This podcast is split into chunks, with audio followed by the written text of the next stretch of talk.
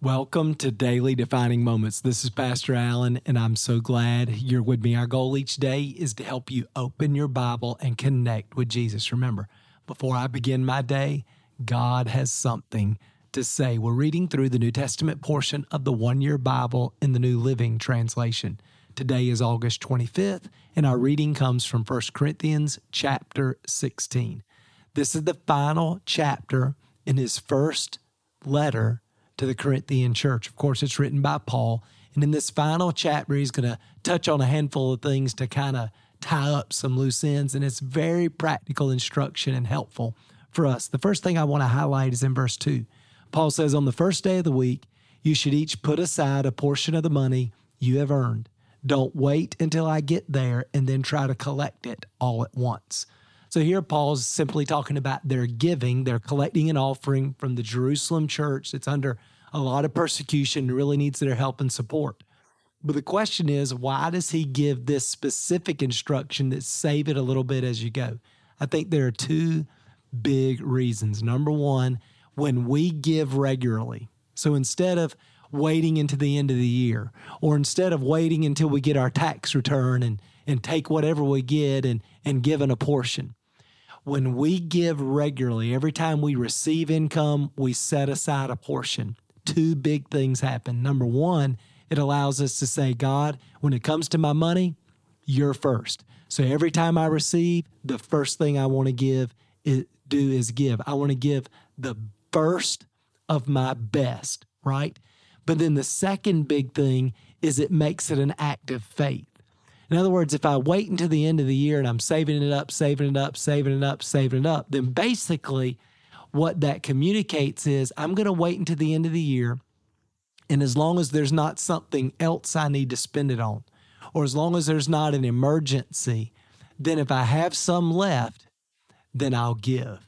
But when we give as we go, what we're doing is we're sowing in faith. We're giving in faith. We're saying, God, I'm trusting you in my future trusting you in my security, trusting you in my prosperity. So Paul is giving them this instruction about giving, not because he's trying to control their money or be legalistic. He's giving them instruction about money so that how they handle their money actually strengthens their relationship with Jesus and builds their faith. It allows them to put God first in their finances and allows them to grow in their capacity to trust God. Now, here's the second big thing. In verse 10, he says this about Timothy. Remember, Timothy's a young pastor that Paul is training up. And he said, when Timothy comes, don't intimidate him. He's doing the Lord's work just as I am. Don't let anyone treat him with contempt. Send him on his way with your blessing when he returns to me. And what I love about this is Paul's desire to train up, to protect, and to empower this young pastor. And man, that's something that we have always tried to do as a church is to identify young people, to train them, to disciple them, to empower them, and release them in ministry.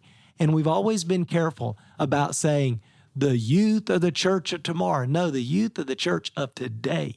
We want to empower people today. In fact, did you know that when Jesus called the disciples, all of the disciples were teenagers. They were young people that Jesus enlisted, invited to follow him, trained them up, and empowered them to do ministry. And of course, they changed the world. And so we've always had this high value of trusting people, assuming the best, doing all we can to equip them and to empower them, knowing that sometimes young people will make some mistakes and create some messes. And that's okay. We'll come behind them. That's a redemptive moment. There's something to learn here but we want to empower young people to change their world. And then here's a final thing in verse 13 he says, Be on guard, stand firm in the faith, be courageous, be strong, and do everything with love. We just have to recognize we are in a battle, right?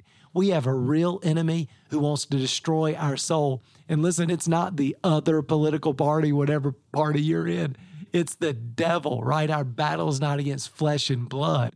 Our battle is against principalities and powers in the spiritual realm. We're in this spiritual battle. So we got to stand firm in the faith. We got to fight the good fight. We got to be courageous. We got to stay strong and we got to do everything in love. You say, wow, man, that's, that's a lot. How are we going to do that? The key is staying close to Jesus. As we're with Jesus, we become like Jesus and we begin doing what Jesus did. And he did these things, right? So we're inviting Jesus to lead us into that kind of life, to produce his life in us so that our life reflects the kingdom of God as a powerful witness in our world. Let me pray for you. Father, thank you so much for such practical instruction. God, I pray for all of us that we would put you first in our finances and trust you with our financial future. God, giving helps us to do that, and we thank you for that.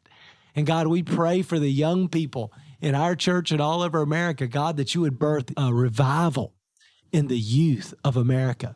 And uh, they would recognize they are the church. Help us to empower, to equip, to disciple, to train, to do all we can to help them uh, transform their world. And God, we pray that you'd help us to realize we are not in a peacetime, we are at war.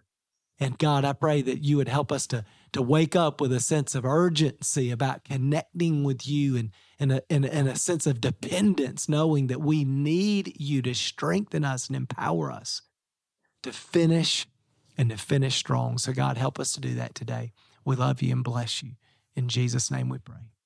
Amen. Well, thanks for being with me again today. Hope that encourages you. Remember, before I begin my day, God has something to say. We'll see you again tomorrow.